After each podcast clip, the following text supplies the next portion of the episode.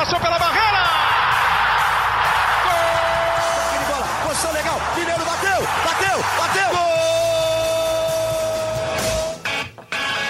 Bom dia para quem é de bom dia, boa tarde para quem é de boa tarde, boa noite para quem é de boa noite. E se você está escutando a gente de madrugada, boa sorte. Eu sou Leandro Canônico, editor do GE, e esse é o podcast GE São Paulo 77.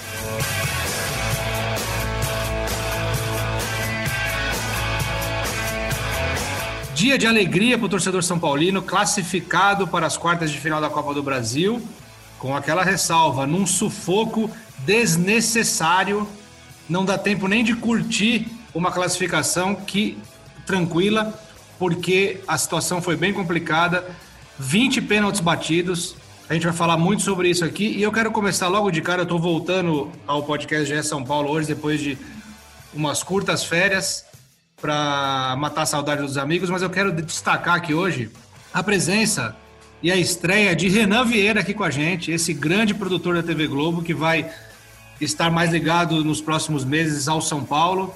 E ele é um cara nota 10, um cara muito bacana. Queria dar as boas-vindas para ele, Renan Vieira. Ele que enxerga, ele está sempre à frente das pessoas, à frente do seu tempo, enxerga todos pelo retrovisor do seu carro. Aê! Boa! Merece aplausos aqui, Renanzinho. Confesso, Esse é monstro. confesso que nem nos meus melhores sonhos imaginava uma estreia dessa. O Leandro Canônico, Marcelo Razan, Eduardo Rodrigues, Felipe Ruiz e Leonardo Lourenço. Caras que são referências para mim na profissão. Estou aqui para aprender e tentar compartilhar um pouquinho aí do nosso tricolor. Então, já que você apresentou todo mundo, já fez aí essas, essa, essa boa pra gente, já vamos direto com o Leonardo Lourenço, que estava Olá. no jogo, né? Estava no jogo, presenciou aquela quase tragédia. Ontem eu conversei com, com, com um colega, né, um amigo, e ele virou e falou assim: pô, cara, é, deixa eu curtir esse momento primeiro, né? Deixa eu curtir essa classificação. Você já tá criticando. Eu falei, não, cara, não é assim que eu tô criticando, é que eu vejo de, de maneira neutra, né? Eu observo o jogo de maneira neutra. Então eu posso dizer para você, ó, aqui tá, tá indo mal, aqui tá indo bem.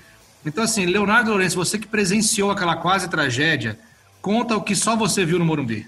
Ah, Leandro, Leandro, Leandro. Foi uma noite de domingo tensa. Estávamos todos preparados para um fechamento bastante tranquilo. É... Tava tudo mais ou menos pronto. Quando o São Paulo resolveu nos dar mais trabalho do que o, o que estávamos esperando ali. Foi um jogo que o São Paulo teve um, um primeiro tempo bastante tranquilo até, que atacou bem, marcou um gol, abriu vantagem logo de cara. É, o Fortaleza praticamente não incomodou.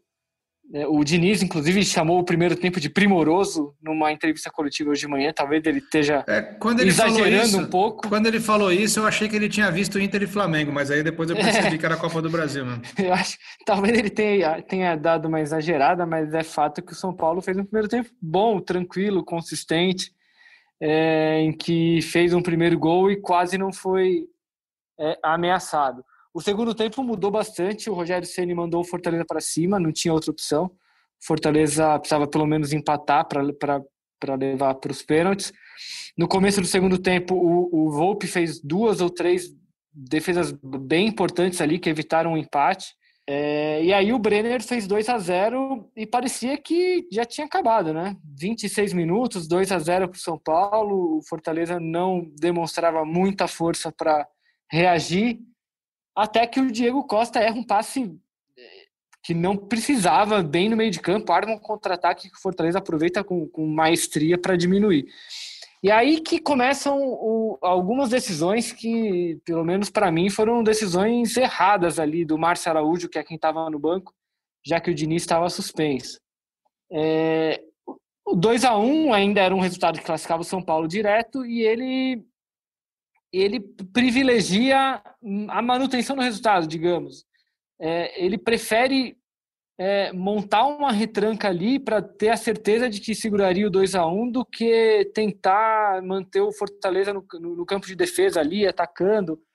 É, e aí ele começa a colocar zagueiro no time. Ele termina o segundo tempo termina com quatro zagueiros, o Bruno Alves e o Diego Costa que já estavam lá, entram mais o Léo e o Arboleda. E aí ele atrai o Fortaleza para cima. O Fortaleza que já estava pressionando é, ganha mais esse incentivo e aí numa bola aérea que é inacreditável, o São Paulo com quatro zagueiros toma um gol de bola levantada na área no último minuto. E aquela é, bola levantada na área, ela é a origem depois de uma falta besta que o Arboleda faz na lateral ali, que não Isso, tinha, Diniz, aquela falta. É, o Diniz inclusive reclama, diz que, não que para ele não foi falta tal, mas o fato é que a arbitragem marcou e, e, e o São Paulo tinha total condição de, de, se defender naquele lance, mas o, o jogador do Fortaleza ele aparece inclusive em condição livre no meio da área para cabecear ali. Ele estava muito mais livre do que qualquer jogador deveria ali. Então o Fortaleza empata e leva o jogo para os pênaltis. E é isso, quase foi uma tragédia ali no Morumbi. O São Paulo, pelo menos o, o, que, o que a gente pôde perceber é que, apesar desse roteiro semi-trágico, o São Paulo pelo menos conseguiu manter os nervos no lugar na hora de bater pênalti ali, porque foram 10 cobranças, todas elas perfeitas. É... Aliás, o Leozinho, falando nisso, eu quero, quero te perguntar uma coisa e, e aproveitar e lançar a bola também para o Praz, que costuma, normalmente, às vezes, nos jogos, ficar dentro do campo, né? Como produtor ali. É, eu fiquei observando a disputa de pênalti ontem, todos muito tranquilos para bater, os próprios goleiros é, com tranquilidade para definir o canto, né? Às vezes até ficando parado ou não. Independentemente disso, a impressão que eu tive ontem é que se tem torcida no estádio, aquela decisão de pênaltis não chega a 10 a 9. Né? Eu não sei, eu não sei quem está mais acostumado a estar tá dentro do campo ali, talvez possa. Mas assim, a impressão que eu tenho é que assim é muito mais fácil, muito mais tranquilo bater pênalti ali sem torcida do que com tudo lotado. Talvez com tudo lotado, talvez os jogadores do São Paulo que estavam com a pressão por bater sempre depois dos jogadores do Fortaleza, talvez tivesse sido pior. É uma boa é, impressão, faz, né, Droca? Faz sentido. Ainda mais numa, numa partida como a de ontem, que o São Paulo toma um empate no último minuto. Você imagina, é, sei lá, 50 mil pessoas no Morumbi. É, a maioria provavelmente estaria ali reclamando, vaiando, xingando, e os caras tendo que se preparar para uma cobrança de pênalti. Faz sentido. Eu, sinceramente, não tenho como te dizer se essa impressão é, é, é real ou não, mas, mas acho que faz todo sentido. Os cara, mas o fato é que ontem, pelo menos ontem, a, os jogadores, e não só os de São Paulo, os do Fortaleza também, as cobranças foram, foram, foram 20 cobranças, é, 19 praticamente perfeitas ali, só do Gabriel Dias que, que o Volpe pegou primorosas. Todas as outras, Aí sim, não, primorosas. Sim, todas as outras foram. Eu, eu, sinceramente, não me lembro de nenhuma das 19 que entraram que o goleiro quase pegou, que quase bateu na trave. Eu acho que teve uma que o Volpe, acho que teve uma que o Volpe quase pegou, que a bola chega a bater na mão dele e entra. Tirando essa, todas as outras cobranças foram é. muito bem batidas. Eu acho que isso que, isso que o Leandroca falou, a gente percebe em jogadores que estão num momento turbulento pelo São Paulo. A gente viu o Arboleda bater o pênalti com muita tranquilidade na rede lateral, deslocando o goleiro. Eu acho que é um pouco mesmo função de não ter torcida, de estar um clima diferente para bater os pênaltis. Agora, só um, um destaque do, do, do, jogo, do sentimento em geral. Eu ouvi o Leozinho falando é, a análise dele, parece coisa repetida, né? Eu acho que no jogo de ontem, a gente está gravando na segunda, São Paulo foi mais São Paulo do que nunca. São Paulo fez teve bons momentos, São Paulo jogou bem, conseguiu se impor, parecia que ia ganhar tranquilo, abriu 2 a 0 e aí oscilou, e aí tomou gol de bola aérea, que é, que é assim, reflexo da temporada inteira que vem tomando gol de bola aérea. E foi mais São Paulo do que nunca, assim. Acho que é, esse jogo define muito da temporada do time. É, eu acho que acende um, um sinal gigantesco de alerta já para a Sul-Americana agora. O São Paulo pelo jogo de ida da segunda fase da Copa Sul-Americana, enfrenta o Lanús na Argentina, quarta-feira, agora 19h15, e acende um outro sinal gigantesco de alerta para a próxima fase da Copa do Brasil. Porque tudo correndo normalmente nos confrontos desta semana e da próxima, é, só time grande vai passar. Né? A tendência é que só time grande vai passar. Então o São Paulo deve ter uma pedreira nas quartas de final da Copa do Brasil. O Edu levantou a mão, pode falar, Edu. Eu queria só agora ver o copo um pouco meio cheio nessa, nesse nosso debate, é que eu acho que se a gente for pensar para um outro lado, essa vitória no sufoco do São Paulo ela pode ter sido boa. É, principalmente o Volpe deu uma entrevista muito boa ontem falando que dá casca para os jogadores. Então a gente viu ali garotos de 20 anos, de 21 anos, que tiveram que pegar uma bola de pênalti e, e colocar debaixo do braço e decidir foi o caso do Diego Costa. O Diego Costa foi, assim, o passe dele foi uma coisa. A gente elogia muito o Diego aqui, mas ontem, para mim, o grande culpado de, do empate é o Diego. Se ele não tivesse errado aquela bola, o jogo seria tranquilo, 2 a 0 e ir embora. E o Diego erra uma bola ali que depois ele teve que pegar a bola, colocar na marca do pênalti e bater. Então eu acho que se a gente, se o São Paulo puder tirar alguma coisa de proveitoso desse jogo, é essa casca para seguir o seguir o, a temporada, porque eu acho que o São Paulo estava precisando disso. É, as eliminações é, recentes aí mostravam que o São Paulo era um time que é, não tinha aquela vontade, aquele tesão da, do jogo, do futebol. Talvez esse jogo possa ter resgatado. Se a gente for nas redes sociais dos jogadores hoje, a gente vê aí como que o, o a equipe se uniu é, falam já, né? Os jogadores falam que eles são bem unidos, mas eu acho que uma vitória dessa dá um gás a mais. E só para falar sobre essa, esse fato de não ter torcida, eu pensei a mesma coisa ontem. Então, segundo estatísticas aqui de Eduardo Rodrigues, University de Massachusetts, Massachusetts sim, também acho que é, a torcida faz muita diferença. Seria um 5 a 4 ontem, tranquilamente, não seria 10 a 9. Eu duvido. Meu Deus, o estudo, o estudo dele, inclusive, entrega um placar. É inacreditável. É, é pô, você não é sabe. Inacreditável. Você não sabe quantos elementos a gente levantou aqui para fazer essa. Imagina essa... a quantidade de políticos e presidentes dessa nação que acreditariam nos estudos de Eduardo Oliveira. É a metodologia avançada baseada na fonte vozes da cabeça dele. Já está nos grupos de WhatsApp. Já está Olha ele aí, apareceu. Marcelo Razan apareceu, cara. Deu ao nosso som aqui, a sua voz aqui. Que coisa boa, cara. Você tá bem, mano? Tô bem, cara. Tava com saudade de você. Se é, eu também, não cara. Não elogiando muito não para não ser criticado, já sabe. Você sabe qual foi a minha primeira, minha primeira atitude quando eu voltei de férias? Qual foi? Marcar as próximas, cara. Planejamento é tudo nessa vida, cara. Planejamento, merecimento.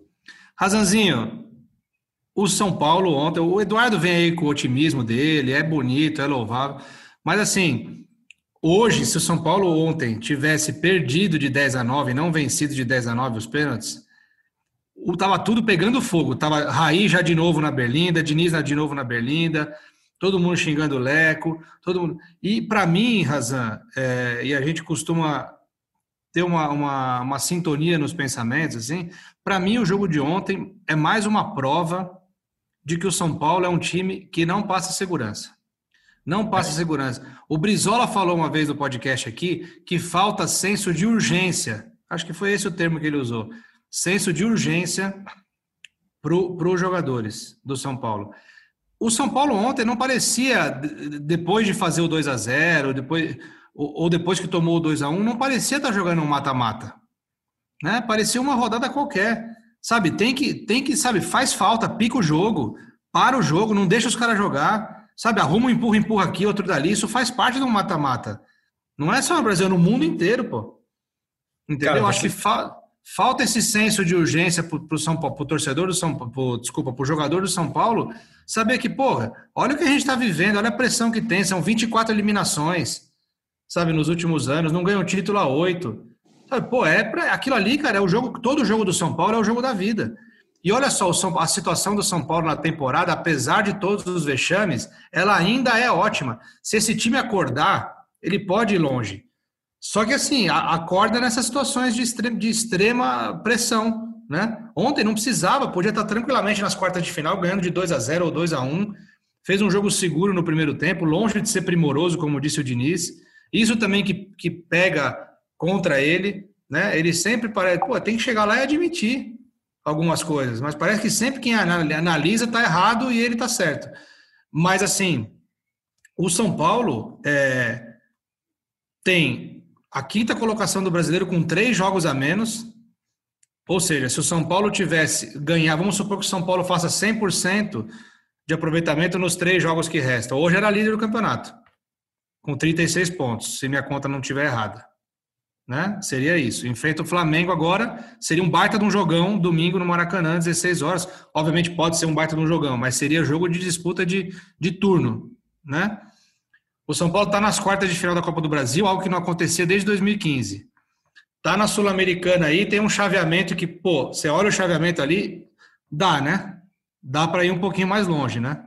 Então, assim, ainda assim, com todos os problemas que o São Paulo passou no ano, está numa situação confortável, né? Que se o time souber é, ter equilíbrio emocional, consegue um pouquinho mais longe. Não digo ser campeão, mas consegue um pouquinho mais longe. Eu não sei o que você acha, Razão, desse, dessa minha palestra aí. Você falou um negócio que um seguidor mandou uma mensagem hoje, mandando um vídeo do. Eu não sei exatamente de quem é a produção, eu posso pegar depois para dar o crédito certo. Do José Mourinho no vestiário do Tottenham, depois de uma derrota, não, não sei se num jogo de mata-mata, parecia ser eliminatório no seu contexto. Jogadores começam a discutir entre si, e aí ele fala que é bom ter esse tipo de discussão, porque mostra que o time está indignado pela derrota, e aí depois ele replica falando o que, que o time falhou. Não fez falta time não interrompeu a transição ofensiva do time adversário para parar jogadas nos momentos que eram importantes parar e perderam. E aí usa uns palavrões lá para falar que a gente está F por causa disso. Mas que individualmente o time foi muito bem, jogou muito bem, jogadores, olhou, buscou os dados e tal. Mas que coletivamente faltou fazer falta, que é um recurso do jogo. Às vezes você precisa fazer uma falta, que chama de falta tática, para parar uma jogada de, um, de uma perigosa do adversário. Talvez seja esse que você está falando. Um seguidor de São Paulino me alertou justamente sobre isso. E, vai exatamente de encontro com o que você está falando. É, nesse desse espírito aí de, de, de jogo de mata-mata que tem alguns ingredientes que são diferentes de um jogo comum. E outro seguidor também falou a mesma coisa que você disse agora, que se o São Paulo ganhar os jogos atrasados, realmente vira líder do Campeonato Brasileiro, então é, tá tudo aberto para o São Paulo, apesar da, da, da, da, do drama, do suspense, do quase infarto dos torcedores e tudo mais, e de ter sido também, vale lembrar que é importante, a primeira vitória de mata-mata do São Paulo nesse ano. Se tivesse perdido, era mais uma eliminação. Já caiu nas quartas do Paulista para o Mirassol, caiu na fase de grupos, né, da Libertadores, e aí foi o mata-mata da Copa do Brasil, ficou no quase, mas deu certo. É, então, talvez esse possa ser um ponto de virada. Se, se, todo mundo parar e olhar exatamente esse cenário que você acabou de descrever, colocação topo da tabela brasileiro, um mata-mata se abrindo na Copa do Brasil, que tem uma grana que é fundamental para o clube, e a Sul-Americana como uma terceira via, digamos assim, é, talvez o grande desafio maior seja conseguir equilibrar o elenco em meio a essa maratona de decisões. Acho que esse vai ser o, principal desafio. E a informação que eu tenho, pelo menos, não sei se a gente já vai falar agora de Lanús, mas a informação que eu tenho inicialmente é de que o Diniz deve poupar alguns jogadores. Ainda não sabemos quais nem quantos. Ele chegou a abordar isso na coletiva de hoje, o pessoal pode falar um pouco melhor até. Vamos segurar só um pouquinho o tema Lanús, é, que eu queria só falar com, com o Renanzinho e com o, o Leozinho sobre. Eu chamo de Renanzinho e Leozinho porque eles são é. fofinhos, né?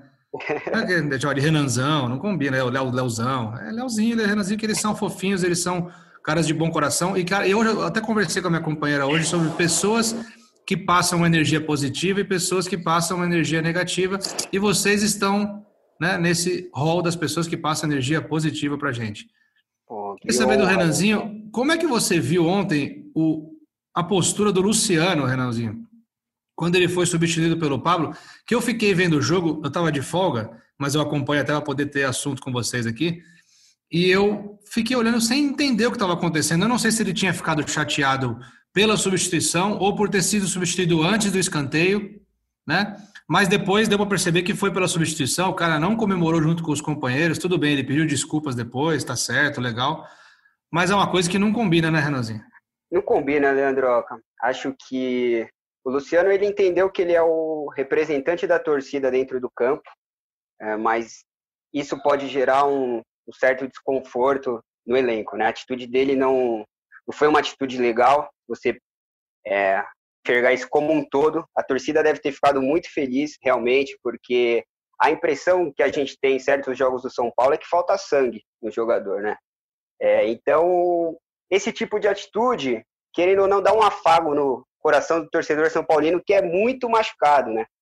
Então, esse pedido de desculpas do Luciano, eu acho que ficou é mais necessário para dentro do elenco, para não não conturbar o clima.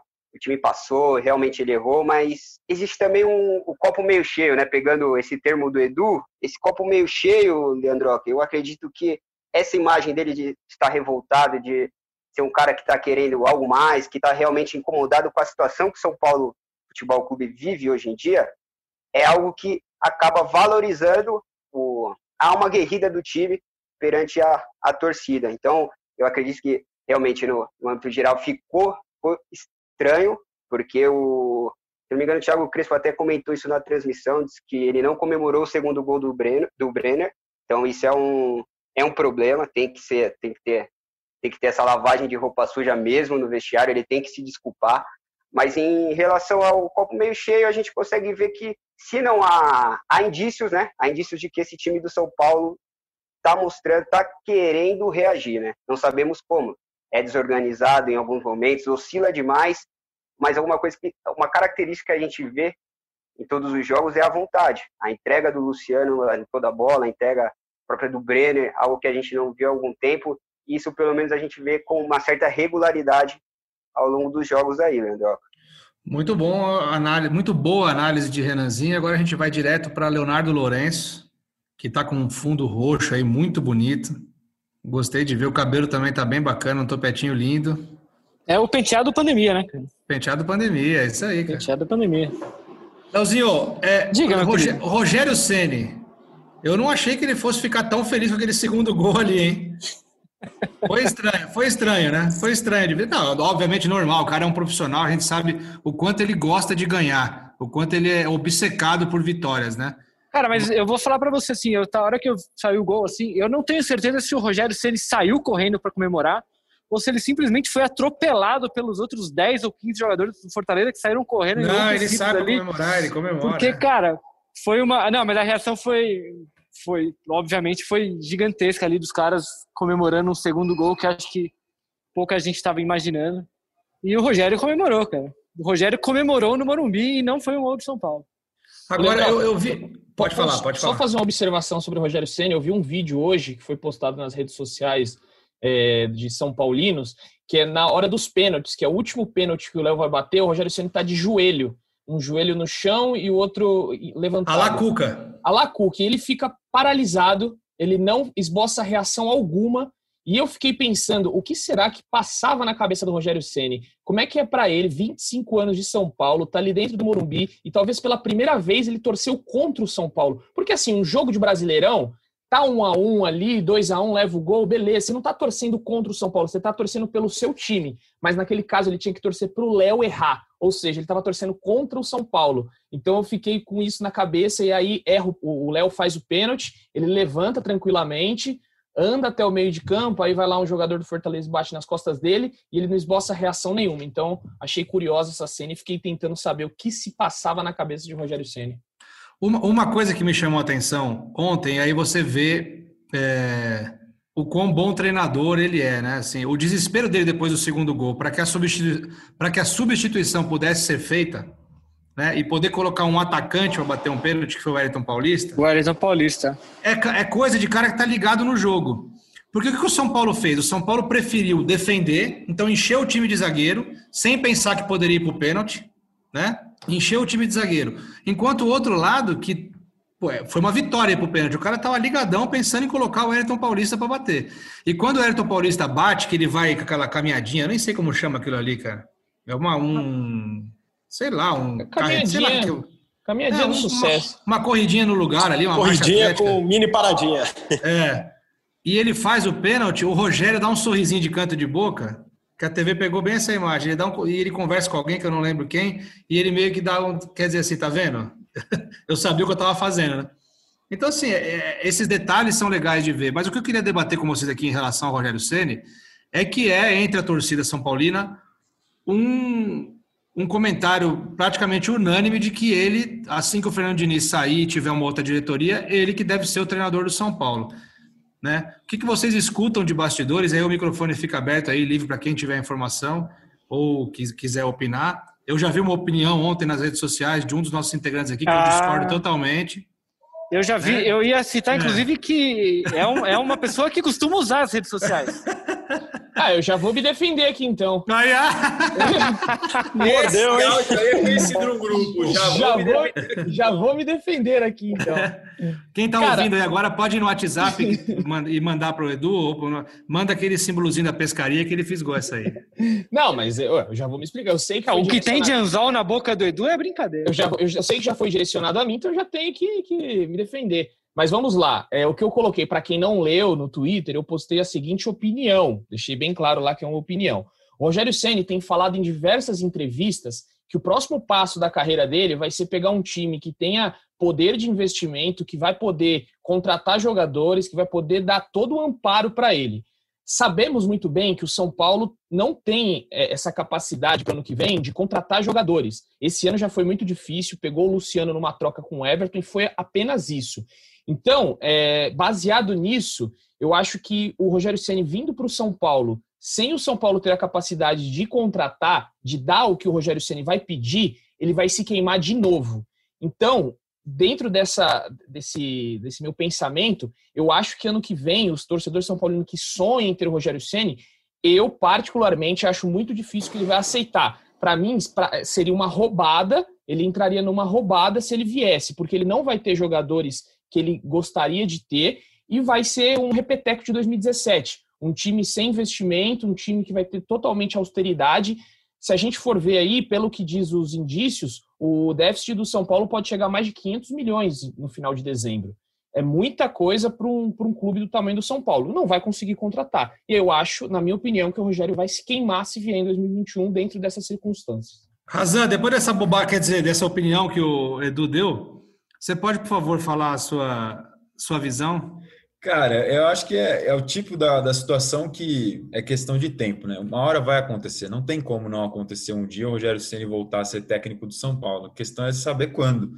É, eu não sei, ele deu uma entrevista, não sei se foi nessa semana, acho que foi na semana passada, depois que ganhou o título, que deixou ali no ar uma, uma resposta que começou a repercutir principalmente nas redes sociais, porque ele temia não, não poder dar o adeus com o estádio com torcida por causa da pandemia, com os portões fechados para a torcida do Fortaleza, um clube que, que um fez tanto pelo outro.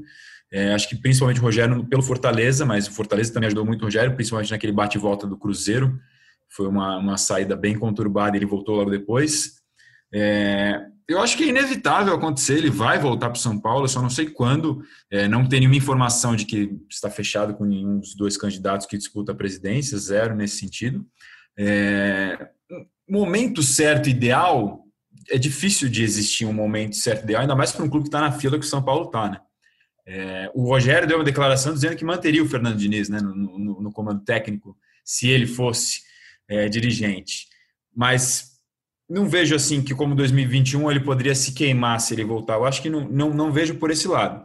Eu acho só que tem que ter uma, uma condução melhor dos dois lados da situação. O São Paulo, em 2017, a gente lembra, demitiu ele depois de seis meses de trabalho, com três eliminações. Então, tem que rever isso. E o próprio Rogério está em outro momento da carreira. Acho que não tem nada a ver com aquela passagem de 2017. Acho que é, é bem diferente agora dos dois lados, tanto do Rogério quanto do São Paulo. As circunstâncias, a única coisa que permanece igual até agora é que o clube segue na fila. E seria muito simbólico se o Rogério Ceni fosse o treinador que desse ao São Paulo um título para voltar a levantar uma taça depois de oito anos sem nada. Ô Dudu, mas assim, só eu tô, a gente brinca aqui porque a gente se gosta, né, cara? Senão a gente nem brincava, né? Mas o. Agora falando sério, o qual time que você acha que. Qual time que você acha que o Rogério Ceni teria essas condições que, que levar, dariam tranquilidade para investimento e tudo? Qual time brasileiro você acha que daria essa, esse conforto para ele? Bom, Leandro, inicialmente eu gostaria de agradecer a audiência que vocês dão aí para as minhas opiniões nas redes sociais. Fico muito lisonjeado. E qual time o Rogério Ceni poderia hoje que tem essa capacidade financeira? O Grêmio, só que aí tem o Renato Gaúcho, que está há anos lá, para o Renato sair é um pouquinho difícil, mas o Grêmio é um time. O Atlético Mineiro, que tem o São Paulo, o Flamengo, Internacional. São os times ali que brigam na, na ponta. É, esses times hoje é, poderiam dar esse suporte, toda essa. E o Palmeiras, né? Vamos colocar o Palmeiras aí também, mas a gente sabe que é, seria quase inimaginável ver o, o Rogério Ceni dirigindo o Palmeiras. Eu não, não conseguiria ver isso é, se concretizando. Mas esses cinco. Só times... lembrando, só lembrando que eu acompanho o noticiário do Palmeiras no GE. Globo, dos nossos queridos amigos José Edgar Matos, Felipe Zito, Fabrício Crepaldi.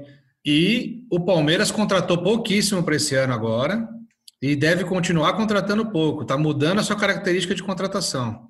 É, tá mudando, mas já tem jogadores mais cascudos ali, né? Se você for pegar o, o elenco do Palmeiras, eu acho mais qualificado de nomes do que o São Paulo. É, mas, enfim, respondendo a sua pergunta, eu acho esses cinco times, esses cinco clubes, é o que poderia dar ao Rogério Ceni uma estrutura e pedidos de contratações é, que ele gostaria. É, é, apenas uma opinião. Isso daqui eu não estou dizendo com base de informação nenhuma, por isso que deixei claro lá é que eu vejo dessa maneira. Se ele está falando em diversas entrevistas que quer um time para brigar por títulos com contratações, o São Paulo não vai ser esse time. Ele vai ter que fazer um trabalho de formiguinha ali para chegar aos títulos para o São Paulo. Não foi, não foi o trabalho dele no Fortaleza, Edu? Só, só entrando nessa questão também, eu acho que muito do que o Rogério fez no Fortaleza agora ele poderia fazer no São Paulo com planejamento. Eu acho que o maior erro da primeira passagem dele é planejamento. Ele não teve é, a confiança da diretoria para fazer o trabalho. Ele ficou pouco tempo, seis meses. Eu acho que o que ele fez no Fortaleza com um orçamento muito baixo ali, não tendo também as contratações que ele, que ele necessitava e pedia, eu acho que ele pode fazer no São Paulo, você não acha?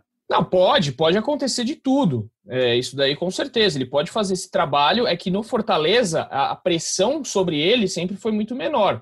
É, com certeza no São Paulo ele vai ter uma pressão triplicada. É, no, no, Fortaleza ele conseguiu ele ganhar a Série B, conseguiu ganhar o Cearense, o campeonato, a Copa do Nordeste. Então são campeonatos que têm um nível de dificuldade menor. É claro que fez, ele faz um trabalho excelente, mas no São Paulo ele teria uma pressão por títulos maior, que eu não sei até que ponto ele conseguiria é, se sair bem dessa. Então, essa é a minha dúvida. É só uma, uma, coisa que eu ouvi lá no São Paulo, de uma pessoa lá do clube, é, é uma opinião dessa pessoa, não é uma informação, mas a opinião dela é que assim, hoje, hoje o que tem de fato é que existe uma barreira ao Rogério Ceni no São Paulo, que é o Leco. Eles não se dão e dificilmente o Leco contrataria o Rogério Ceni de volta ainda que o mandato do Leque termine agora em dois meses. Mas o que essa pessoa diz é que, na opinião dela, dificilmente o próximo presidente é, bancaria a contratação do Rogério logo de cara. Assim. Ele entende que o Rogério, voltando para o São Paulo nessa situação, ele voltaria com poderes demais e poderia, inclusive, é, se sobrepor aos poderes desse novo presidente. Então, eles acham que trazer o Rogério Ceni logo de cara seria ruim para esse novo presidente, que já teria que lidar com esse tipo de divisão de poder. É, não sei, é uma opinião que para mim até faz sentido, não sei até que é, o quanto isso vale mesmo, mas acho que faz sentido. O que eu acho é que, independente disso, é, o Rogério Ceni vai ser um fantasma para qualquer treinador que tiver no São Paulo nos próximos anos. É, não interessa é, quem for o treinador, o Rogério Senna em qualquer em qualquer momento de irregularidade ele vai ser um fantasma porque é óbvio que a torcida vai pressionar muito para que ele volte ao clube é, assim que tiver qualquer tipo de, de, de, de irregularidade, de dificuldade no time. Assim, eu acho que o Rogério Ceni, eu até o, o, o, quando o Rogério Ceni saiu, né? É, até me pediram à época no, no GE.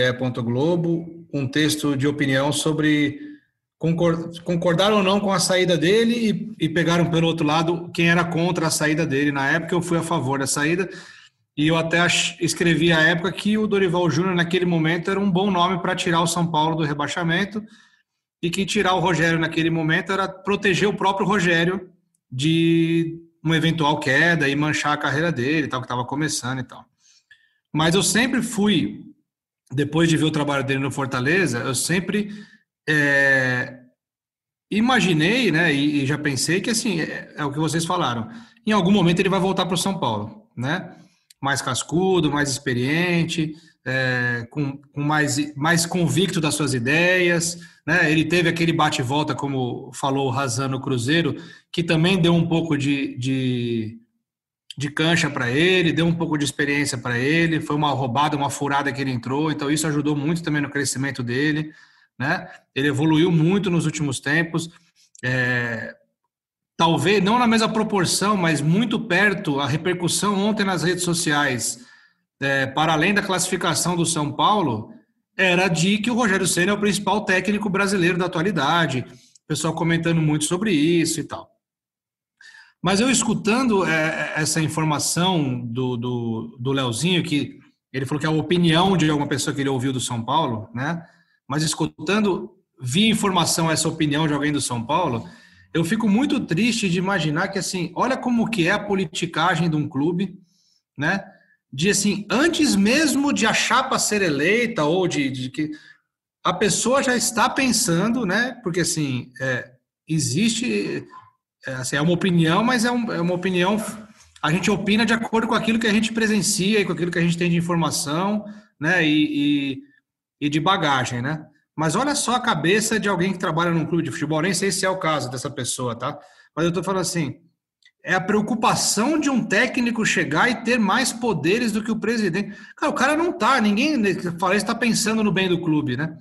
Se o cara for o técnico para aquele momento para o clube o melhor, a melhor opção, não importa se ele vai estar. Tá, isso aí é uma questão de gestão, né? O cara vai estar tá lá para cuidar do clube, vai partir dele, assim, olha, Rogério, você tem isso, você tem aquilo. Agora, olha a preocupação, né? Ou como a politicagem é, pode atrapalhar um clube do tamanho do São Paulo e como vem atrapalhando há anos, né? Há muitos anos. Então, assim, eu, eu se um dia o, o São Paulo tiver a oportunidade de trazer o Rogério Ceni de volta e não o fizer por causa de politicagem, porque achar que no momento ele vai estar mais importante que isso, que aquilo, tal. Assim, nenhum jogador, nenhum jogador é maior do que o clube, mas o Rogério, é, ele é maior do que talvez 90% de todos os dirigentes que estão por aí no São Paulo, entendeu? Então, assim, é, e é natural essa identificação, é natural que o nome dele é, seja um fantasma, como disse o Leozinho, no São Paulo a qualquer momento. E eu acho que hoje ele está muito mais maduro e muito mais preparado para dirigir o São Paulo do que estava em 2017. É, só, só complementando, o, o que eu acho é que esse período do Rogério longe do São Paulo, principalmente no, no Fortaleza, óbvio, demonstrou, o Rogério demonstra que ele pode ser técnico do São Paulo por motivos que vão muito além da idolatria. É, a, a, competência que ele tem demonstrado no Fortaleza é isso que você falou. Assim, hoje não é um absurdo é, você ler e opinar de que o Rogério é o melhor técnico brasileiro é, no, aqui no Campeonato Brasileiro, é o melhor técnico do Campeonato Brasileiro. O que ele faz com um time que tem um orçamento muito inferior aos outros, é, é, o trabalho dele é espetacular. E, e a gente viu isso de novo no jogo contra o São Paulo. Como ele, ele tira o time dele de um 2 a 0 e leva para uma disputa de pênaltis jogando na casa do adversário. Foi, o trabalho que ele fez ontem no jogo foi muito bom. O Rogério deu uma das melhores entrevistas recentemente no Bem Amigos, né? É, que ele contou um pouco a forma como ele trabalha no Fortaleza, como ele treina a bola aérea, como ele busca conhecimento de, de pessoas da Europa em posicionamento de bola aérea. A gente vê o Fortaleza um time fortíssimo na bola aérea. Nos dois jogos contra o São Paulo, a gente, a gente pode perceber. Se Fortaleza, eu falei no último podcast que a gente gravou com, com o Razan, só, o Fortaleza estava 11 jogos invicto, agora está 12 jogos invicto, porque não perdeu para o São Paulo. É, e ne, nesses jogos estão incluídas as duas vitórias com contra Inter e contra Atlético Mineiro, dois times que estão na ponta da tabela e liderando o Campeonato Brasileiro. É o que o Leozinho falou, ele tem um orçamento muito baixo, ele tira de jogadores ali do, num nível não igual a, aos líderes do campeonato, ele tira um nível muito bom ali, ele consegue ter um grupo, ele consegue ser bom na bola aérea, eu acho que é isso, ele, ele tem que ser postulante aos grandes clubes, não por ser ídolo, mas pelo trabalho que ele faz como técnico. O Renanzinho queria falar alguma coisa que ele tinha levantado a mão e passou aqui no, Queria, Leandroca, mas você, para variar, falou tudo que eu pensava, cara. É exatamente, sigo nessa linha. É inaceitável você querer inibir um profissional como o Rogério de voltar ao, ao São Paulo, é, pensar em não trazê-lo por conta de poder, né? Se ele, se ele sabe como arrumar, se ele tem alguma opinião, por que não escutar o Rogério? Por que não escutar é, o Rogério sobre o que está ruim, o que, que ele acha que está ruim. Quem mais conhece sobre São Paulo do que o Rogério? Talvez o Raí. Tudo bem, o Rogério pode não ser maior que o Raí, mas ele está na mesma prateleira. Então, é, essa opinião do, do, dirigente mostra muito o porquê que o São Paulo está onde está. As coisas não são encaradas como profissionalismo, né? Que deviam, é, como deviam ser encaradas.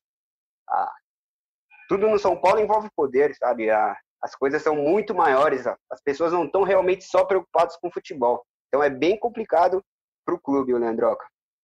E só complementando o que o Léo falou, lembrando que o primeiro jogo do, do Fortaleza, lá no Castelão, São Paulo e Fortaleza, estava o Fortaleza na frente do placar nas três vezes, né? São Paulo buscando, sempre atrás. E no 3 a 2 teve a chance de fazer o 4 a 2 que possivelmente teria liquidado a fatura, a bola no travessão, contra-ataque mano a mano com o Thiago Volpe. Depois tem o segundo jogador expulso numa bobeira, acho que é Carlinhos, na hora que estava sendo substituído. Aí o Fortaleza fica com nove em campo. Então, assim, Situação completamente atípica, dramática. Fortaleza, na minha opinião, eu falei isso no, no, último podcast, merecia ter vencido lá no Castelão e aí pagou o preço diante de um time grande. Quando você vacila duas vezes, como vacilou diante do São Paulo, é, em mata-mata custa caro.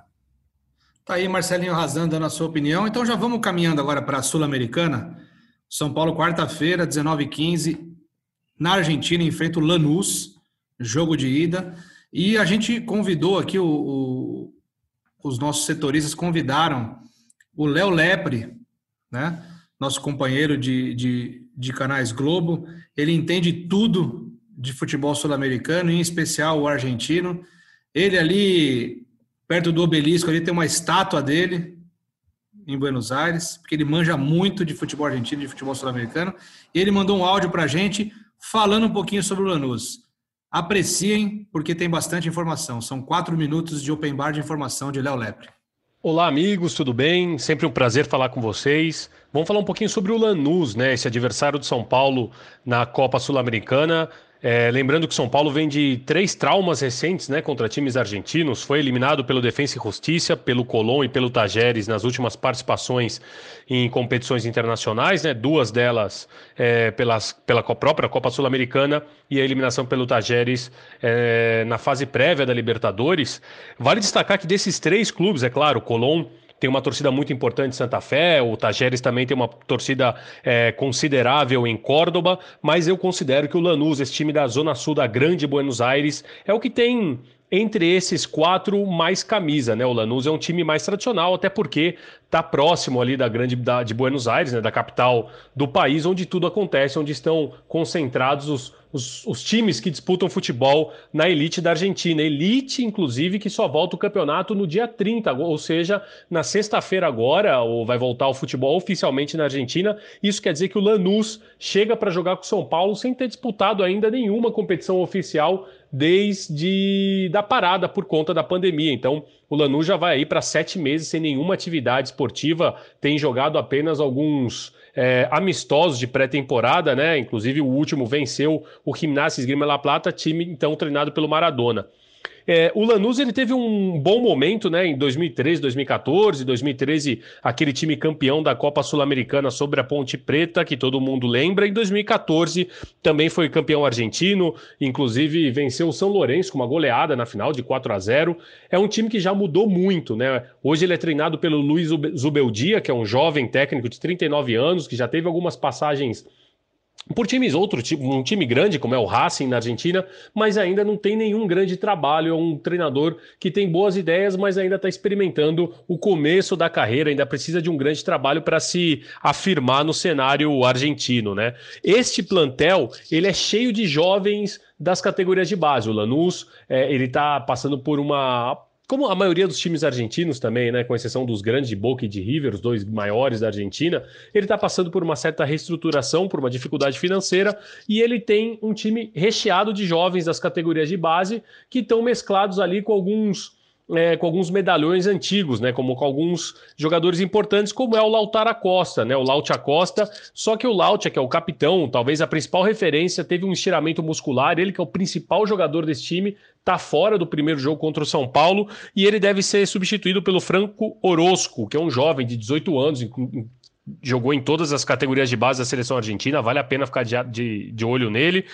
Vai fazer dupla com o PIB El Pedro de la Vega, que é um é um garoto também que é considerado como uma nova joia do futebol argentino, tem muita gente de olho nele. 19 anos só, um meia rápido, habilidoso, ele cai nos dois lados do campo e vai fazer provavelmente é, esse trio de ataque, né? Orozco, De La Vega, com o histórico José Pepe Sandi, que já é um jogador, veja só, né, a diferença de idade, de 40 anos, ele que é um desses centroavantes mais clássicos, aqueles grandões mesmo, que costumam dar só um toque na bola e, e tentam resolver a situação é, com, com, com, um toque na bola só, que não participa muito ativamente do jogo. Então é um Lanús que chega muito reestruturado, sem nenhuma atividade é, oficial ainda na temporada, que só vai começar a disputa do torneio argentino neste fim de semana. Então o São Paulo faz a primeira fora de casa, né, na Fortaleza, e depois recebe o Lanús é, no Morumbi. Tem tudo para quebrar essa, essa má escrita recente contra os times argentinos. O São Paulo só foi eliminado, foi, só foi ser eliminado por um time argentino no Morumbi pela primeira vez em 2013 contra o Defensa e Justiça e depois foi eliminado de novo pelo Tajeres no Morumbi. Né? A eliminação para o Colón aconteceu em Santa Fé. Então São Paulo não, o, o São Paulo não quer que o Lanús seja o terceiro time argentino a eliminá-lo de uma competição sul-americana e tem tudo para fazer um bom papel contra o Granate. Valeu, pessoal. Um abraço. Tá aí, muito bom, Léo. Obrigado pela participação. E o Edu já estava de mão levantada. Eu estou olhando o Edu aqui, é uma pena, né? a gente precisa dar um jeito de ter imagem. O Edu mora em Cotia, né? Como acho que muitos sabem aqui. Tá um, um sol ali na janela dele que tá pegando um pedaço do rosto dele e o violão atrás dele. Que coisa bonita, cara.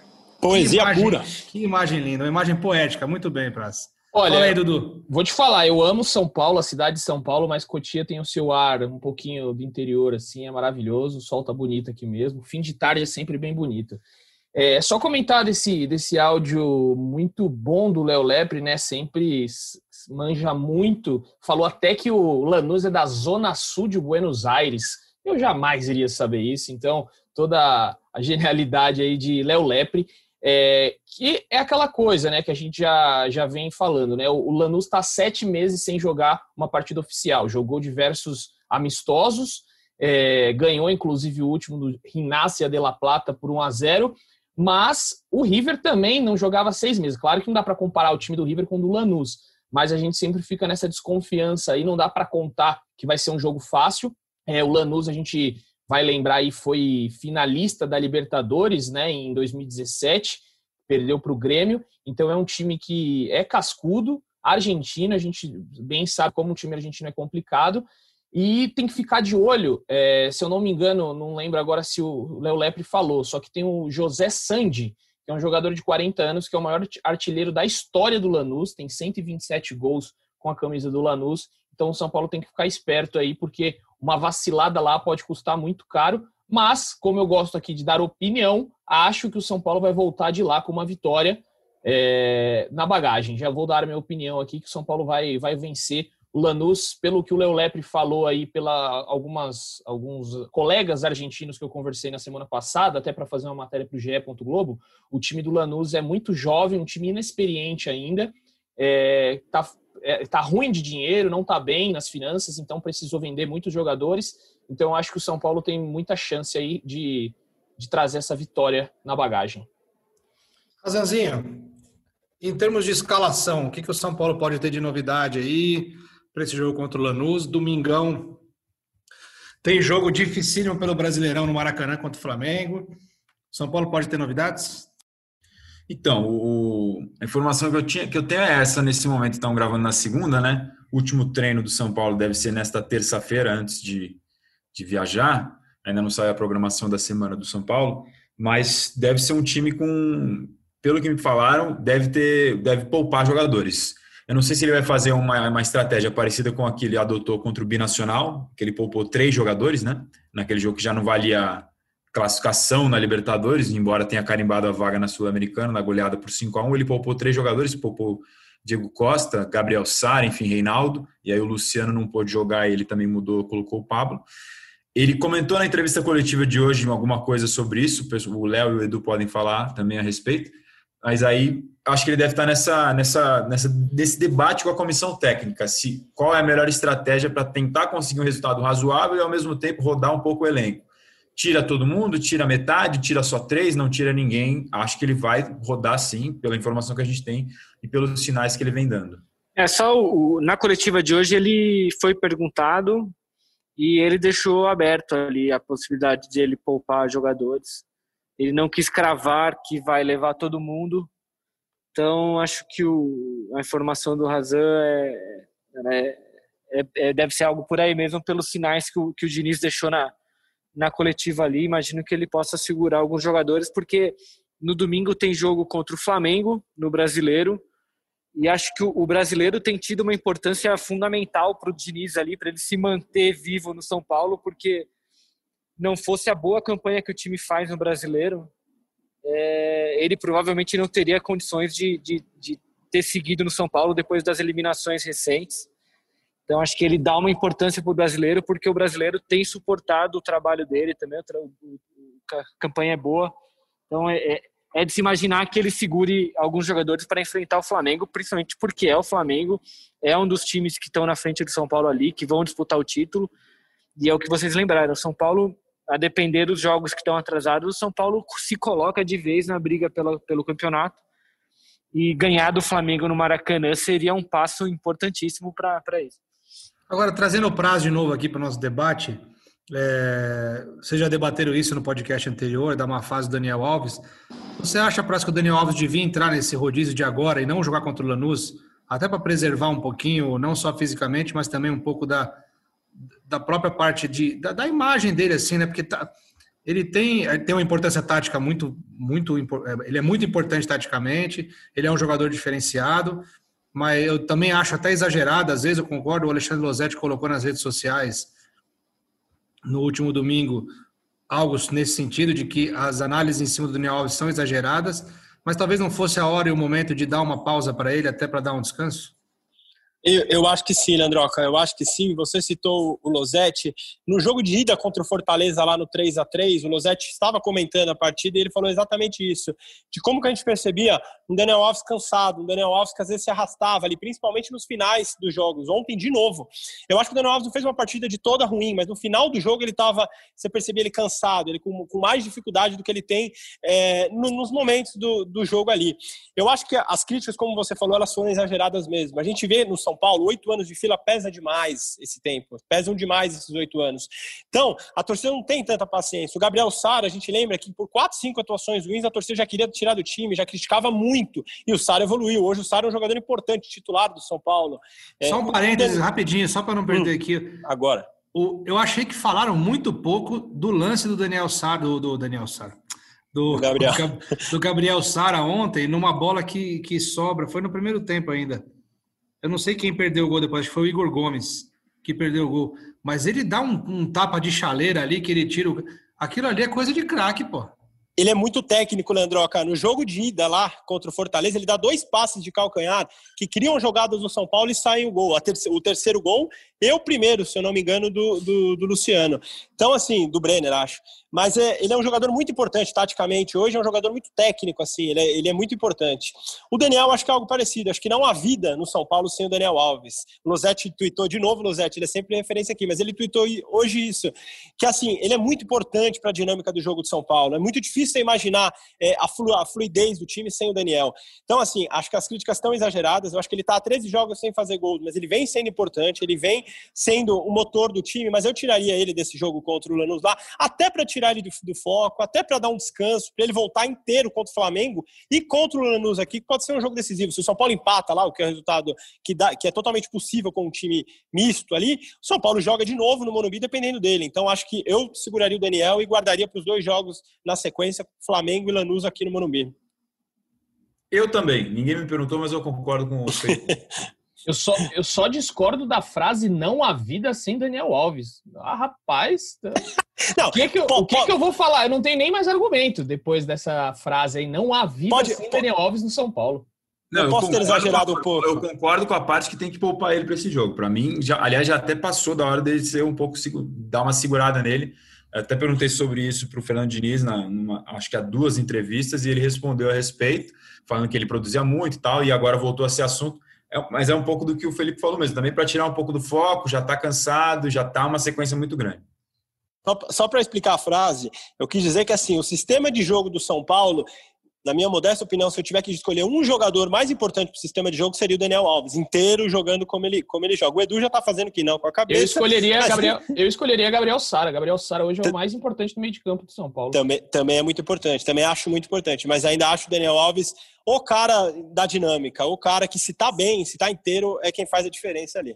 Eu acho que o Daniel Mas... Alves ele, ele, perdeu muito é, depois que ele estava jogando muito bem de segundo volante. Quando tinha, tinha primeiro volante, ele era segundo e aí fazia ali o, o Igor Gomes era o meio de campo o São Paulo jogava com três atacantes. Quando mudou, colocou um, um cara mais de pegada como volante e uma linha de quatro, o Daniel Alves não se encontrou. Você vê que hora o Daniel Alves está na direita, hora ele está na esquerda, é, ele se atrapalha um pouco, ele não sabe muito bem onde ele fica. Então eu acho que quando no começo do ano, quando ele estava jogando de segundo volante, ele era o melhor jogador de São Paulo disparado. Depois que tiveram essas transformações aí, é, ele deu uma caída. E aí, só para encerrar esse meu, no meu assunto do Daniel Alves, eu fiz uma conta ontem. O São Paulo, em 13 dias, é, quando chegar no domingo contra o Flamengo, vai completar 13 dias dentre o jogo do Binacional e o jogo contra o Flamengo e disputou quatro jogos em quatro, é, em quatro competições diferentes. Um jogo pela Libertadores, um jogo pela Copa do Brasil, um jogo pela Sul-Americana e um jogo pelo Brasileirão.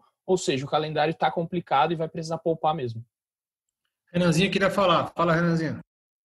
Pô, Leandro, eu sei que o Dani Alves é, não precisa da minha defesa, né? Mas é, o, o, jogo de ontem, cara, foi um jogo extremamente complicado para o meio campista, né? O Rogério entrou com três volantes e reforçou o Tinga, né? Entrou com dois laterais direitos, né, de ofício. Então é um jogo matou a ponta. O Paulo não conseguia chegar pelas pontas, até porque o Fernando Diniz ele é, sempre começa com o Igor Gomes, e o Igor Gomes ele não tem como característica expandir o campo, né? Ele não alarga, ele sempre, quando ele tá pela esquerda, ele não leva para a perna esquerda, ele sempre puxa para a perna boa dele, que é a direita. Isso faz afunila o jogo para o meio e meio que sobrecarrega aquele setor de meio campo do São Paulo. Eu concordo muito com o Edu, eu acho que o São Paulo, o Dani começa a cair, Dani Alves começa a cair de rendimento muito também quando o Anthony sai, porque o, o Anthony era o cara que desafogava e levava a atenção do, do, do, do adversário, né, do marcador para si, né, ele puxava a responsabilidade, ele tinha, tinha o drible, ele tinha o improviso, e, e aquilo, né, o marcador quando está do outro lado, ele olha para o time do São Paulo, eu também, se eu, se eu fosse zagueiro do Fortaleza, se fosse olhar para alguém e falar quem eu vou marcar, eu vou marcar o Dani Alves, eu acho que é um, eu acho que isso é um consenso, acho que os jogadores se preocupam também com o Dani Alves, é, ele tem esse peso, ele vai ter um, aquele lance diferente, você jogar contra o maior vencedor da história do Mundial. Quem não quer ganhar desse cara? Então, eu acho que o, o Diniz também precisa se preocupar um pouco em abrir espaço para ele, né? Se você tem um 10, um cara que pode fazer a diferença, não dá para você ter é, um estilo de jogo que afunile e mate seu camisa 10. Eu acho que esse é o grande problema do São Paulo e também já para emendar tudo, acho que isso escancara a falta que o Igor Vinícius faz. Não dá para você é, achar que você colocando o Tietchan de lateral direito vai ficar tudo bem, que o jogo vai, vai se encaixar da melhor forma, porque não vai, porque o Tietchan não vai para o fundo, o Tietchan também não alarga, ele tem outro tipo de característica. Eu acho que, por ser o Daniel Alves, acho que acaba caindo tudo nas costas dele. Mas eu acho que são muitos fatores que também levam a essa má fase. E o Diniz hoje foi questionado sobre isso na coletiva. Ele, obviamente, defendeu o Dani Alves, falou que o Dani entrega algo que a gente não vê, entrega muito mais do que a gente vê só no campo ali. Ele diz, é, porque o Diniz tem isso também, né? Ele gosta muito de, de criticar as análises ali, diz que a, a, gente só vê o que é superficial, que são erros de passe, mas que o Dani é um cara que entrega muito, que, que, que bota o time para cima, que dá confiança, não sei o quê. É, e aí, quem quiser, a coletiva do Diniz está inteirinha lá no GE, é só passar lá, a gente já comentou bastante dela aqui hoje. Cara, eu queria destacar, eu queria destacar duas coisas desses últimos, talvez, três minutos do nosso podcast aqui. É, do lado do Leozinho, a experiência de um repórter, né? Ele faz um comentário, né, um todo, uma análise, para no fim o que entregar um serviço para o internauta e para o ouvinte, que a, a, a entrevista está lá no GE. Globo. Ah, é tudo tá não existe nada, nenhuma palavra sai em vão aqui nesse podcast. E na análise do Renanzinho, nunca vi o Renanzinho, nunca tive esse prazer de ver o Renanzinho jogar bola.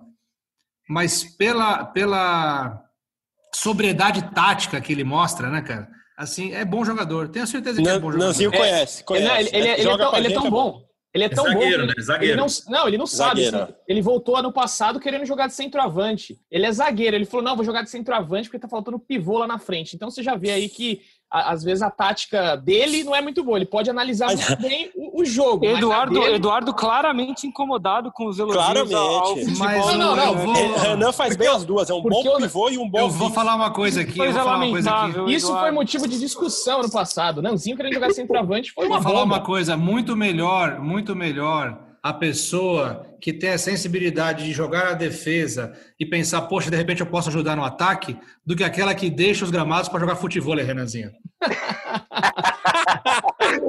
Aí eu gostei.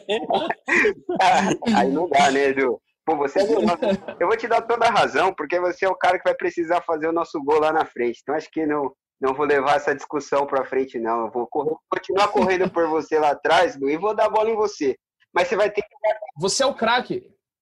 Você é o craque da zaga, você é o nosso Diego Costa. Van Dyke da freguesia do Al, os caras chamam. Agora, a gente falou do Gabriel Sara e eu queria já jogar essa aqui para o Razan, que eu sei que ele gosta. O Gabriel Sara e o Rojas? Sara quando? Meu Deus do céu! Ele não se aguenta. É impressionante, ele não se aguenta. Tava passando ileso. Mas na volta, né? Carregou muito tempo sem falar e precisava soltar uma dessas. Tava de férias. o Rojas está fazendo dois anos neste 26 de outubro de 2020, dois anos que o Rojas não joga uma partida de futebol, uma partida oficial de futebol. Dia 26 de outubro de 2018, ele sofreu a lesão, a primeira das duas lesões no joelho, contra o Vitória, lá no Barradão. É, durante a recuperação em 2019, já estava naquela fase de transição, começando a treinar no campo, sofreu outro problema, outra grave lesão. E semana sim, semana também, o torcedor pergunta, a gente também repassa a pergunta. E o Rojas, essa que mais uma vez você repetiu aqui, e a gente continua na expectativa para ver quando que ele vai voltar. Eu vi de uma pessoa ligada ao Rojas que ele está bem e depende agora mais da comissão técnica do que dele. Por outro lado, no lado do São Paulo, o que se ouve é que clinicamente ele está ok, está recuperado. O que agora precisa é ganhar ritmo, confiança, é, ritmo tanto mais de treinamento nesse momento, né, de jogo ainda não dá porque não jogou, mas que precisa ganhar mais força, confiança, ritmo, ou seja, é, aprimorar um pouquinho mais ainda a parte física barra muscular por esse longuíssimo tempo de inatividade que é, até talvez seria uma boa a gente dar uma pesquisada depois se algum jogador ficou tanto tempo assim sem jogar. Eu, particularmente, durante o tempo que eu acompanho o dia a dia de futebol como setorista de clube, eu não lembro de um, de um jogador ininterruptamente, assim, né? Dois anos inteiros sem jogar. Às vezes acontece do cara ficar seis meses, oito meses, um ano, é, aí volta e aí dá a fatalidade de sentir a lesão logo no primeiro jogo. Eu lembro, acho que o Nilmar, por exemplo, já teve casos assim. É, mas dois anos direto, eu admito que eu não, de cabeça assim, eu não, não, não lembro de ter acompanhado. Pode ser que tenha, eu não estou lembrando agora. Então é um caso muito, muito, muito atípico, especial e que tem que tomar cuidado mesmo. O Rojas que reno... estendeu né, o contrato, na verdade, não é nenhuma renovação, é uma extensão de contrato até fevereiro, a gente já está no fim de outubro, então vai ter esses próximos meses aí para a gente acompanhar como é que vai ser essa possível volta dele, no momento em que você tem cada vez mais um elenco curto, com desfalques, com lesões e com uma maratona de jogos, é claro que é importante você ter um jogador voltando a ficar à disposição o quanto antes for possível. Agora tem que ter muita calma, muito muito pé atrás para não para não colocar um, todo esse tempo a perder de novo. É, no caso do Rojas, que já é muito tempo, dois anos. Agora está tendo o caso do Valse, né, que a gente já comentou, que sofreu uma lesão e agora teve que fazer outra cirurgia mais diferente. Então vamos ver como é que vai ser e quando será, enfim, essa volta do Rojas. Razanzinho, aproveitando que você está com o microfone aberto, Fale um pouquinho também do, do que já rolou hoje de treino, nesta segunda-feira, possibilidade do Hernanes voltar, é concreta ou não, e já dá suas considerações finais que a gente está caminhando para o nosso fim aqui, por favor. Então, o Hernanes voltou a treinar pela primeira vez durante todo o tempo com o grupo do São Paulo, desde que ele sofreu a lesão contra o River Plate, sofreu um estiramento na coxa, foi no fim de setembro o jogo contra o River que acabou eliminando o São Paulo na fase de grupos. É, então, já evoluiu bastante em relação às últimas semanas. A previsão era de três a quatro semanas, está justamente nesse, nesse intervalo agora, entre a terceira e a quarta semana de recuperação. Não sei se ele já vai ser relacionado para esse jogo contra o Lanús agora, talvez ainda seja um pouco em cima, mas se não for para isso, ele está muito próximo já de, de, voltar a ficar à disposição do Diniz. Talvez eles esperem mais alguns treinamentos, como foi hoje, segunda-feira, está gravando o primeiro treino com o grupo. Pode ser que dê uma segurada, ainda não sabemos disso mas já está bem mais próximo de voltar. E expectativa do Igor Vinícius também. Esse a gente ainda não tem nenhuma informação concreta se voltou a treinar. O Renanzinho destacou a importância que ele tem para o time, é verdade. É, mas vem desfalcando a equipe com uma contratura na, na coxa. Vamos ver se nessa semana ele consegue se recuperar. Também não, não acho que vá ser relacionado contra o Lanús, ainda mais se ele pensa nessa estratégia de poupar jogadores. Acho que faria mais sentido mantê-lo em recuperação aqui no Brasil Um abraço a todos e foi um prazer acompanhar de perto a estreia de Renan Vieira. Acompanhe, guarda fica, esse... aí, Razan, fica aí, Razan, porque a gente vai precisar de você ainda, não vai embora. Dudu, muito obrigado pelas informações. É uma alegria poder voltar a estar com você dividindo esse podcast e brincando como sempre, porque eu repito, eu só brinco com quem eu gosto e eu gosto de você.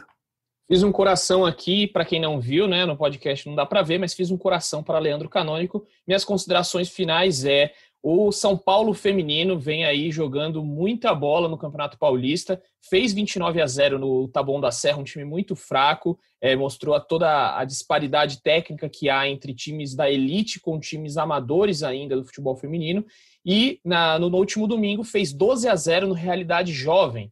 É, então, São Paulo aí sobrando, tem 44 gols em três jogos no Paulistão Feminino. É uma pena que o futebol feminino tenha tanta diferença técnica entre os clubes. Então, é com essa consideração que eu fico. Um abraço a todos vocês. E valeu, Renanzinho. Volte sempre. Você tem carteira VIP aqui. O Realidade ele só é favorito contra a expectativa, né, cara? Meu, vamos acabar logo isso aí. Ele vem empolgado. Eu achei essa boa. Né? Cara, o, bom, o bom humor de Leandro Canônico nessa segunda é cativante. Mais com plus na semana. É que eu tive um domingo tranquilo, cara, de folga, né? Sabe como que é, né, cara? Leozinho, já aproveita aí, de trás da sua máscara preta bonita, as suas considerações finais, depois já passa para o prazo e o nosso Renanzinho encerra, porque ele hoje é nosso convidado ilustre. Queria só deixar um abraço para o Renan, que eu pude cumprimentar pessoalmente hoje, depois de tanto tempo. Nos encontramos aqui na redação. Prazer tê-lo aqui com a gente. Espero que ele volte mais vezes, porque é craque. É, eu acho só que o São Paulo deve jogar com um time misto na quarta-feira, mas não deveria. O São Paulo precisava valorizar a Copa Sul-Americana, que talvez seja o campeonato de que o, o time tem mais condições de vencer ali, melhores condições, são adversários, a maioria deles de muito fracos, é, times de pouca tradição. O São Paulo deveria dar mais atenção à Sul-Americana, que eu acho que é uma oportunidade boa de o time sair da fila esse ano.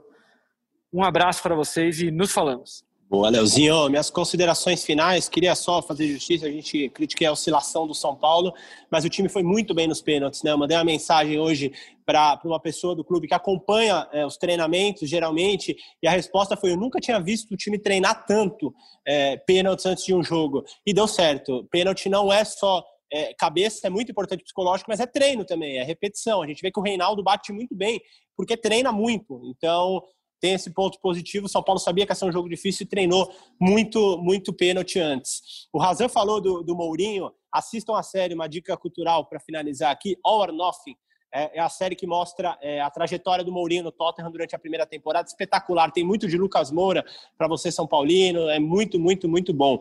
E para finalizar, Renan Vieira, Renanzinho. Como, como o Marcelo Razan falou, vocês irão ouvir muito esse nome ainda. Estou saindo de férias, vou meter o chinelinho. E ele ficará aqui cuidando de todas as produções de São Paulo para todos os nossos jornais, Globo Esportes, Espetacular. Você vai ver muito esse nominho ali nos créditos. Renan Vieira voará. Um abraço, sempre uma satisfação. Responsabilidade, hein, Price? Assumir essa, pô. Isso é bom. Assumir toda essa responsabilidade. Gente, é. Ia tentar explicar mais ou menos o que eu tô sentindo nesse momento, mas vai ser muito pouco. Então eu prefiro não falar nada. É... Eles disseram muita coisa que deixou meu coração extremamente mole, então eu sou um cara chorão, pareço o Eduardo, então eu não posso começar a falar sobre esses caras nesse momento.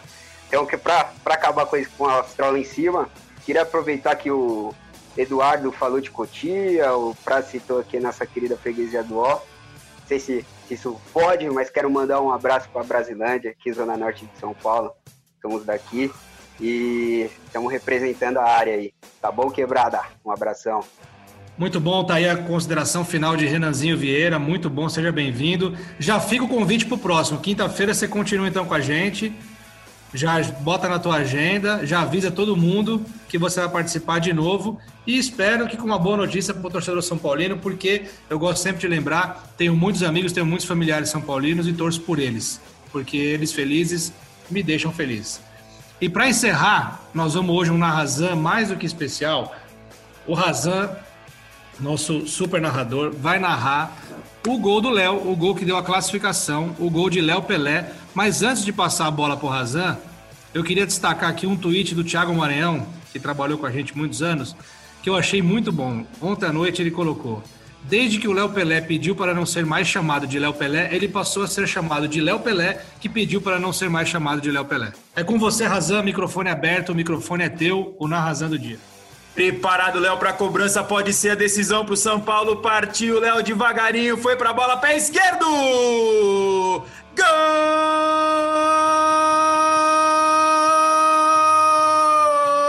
Gol do São Paulo! É o gol da classificação! Sai, Zica! O tricolor do Morumbi vence o Fortaleza nos pênaltis!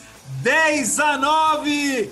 Parecia que não ia acabar nunca. Fernando Diniz abraça os dirigentes do São Paulo. O tricolor está nas quartas da Copa do Brasil! Caraca, hein? Ó. Aula. Que encerramento, né, cara? Muito bom. Amigos, obrigado mais uma vez. Foi um prazer estar com vocês de novo. Voltei renovado, voltei descansado e já contando os dias para as próximas férias, porque a gente trabalha para ter férias. Férias só é bom porque a gente trabalha. Se a gente não trabalhasse, não seria tão bom as férias, né? Então assim a gente vai caminhando. Lembrando sempre, galerinha, a pandemia não acabou. A pandemia continua. Já são mais de 157 mil mortos até agora. É muita coisa, é muita gente. Vamos acreditar na ciência, vamos torcer por uma vacina o mais rápido possível. E enquanto isso, máscara, álcool e gel e distanciamento social sempre que possível. Proteja você e proteja os seus. A gente fica por aqui. Eu sou Leandro Canônico, editor do GE. Esse foi o podcast GE São Paulo 77. E com muito carinho eu mando a vocês um beijo no coração e um abraço na alma. Até a próxima.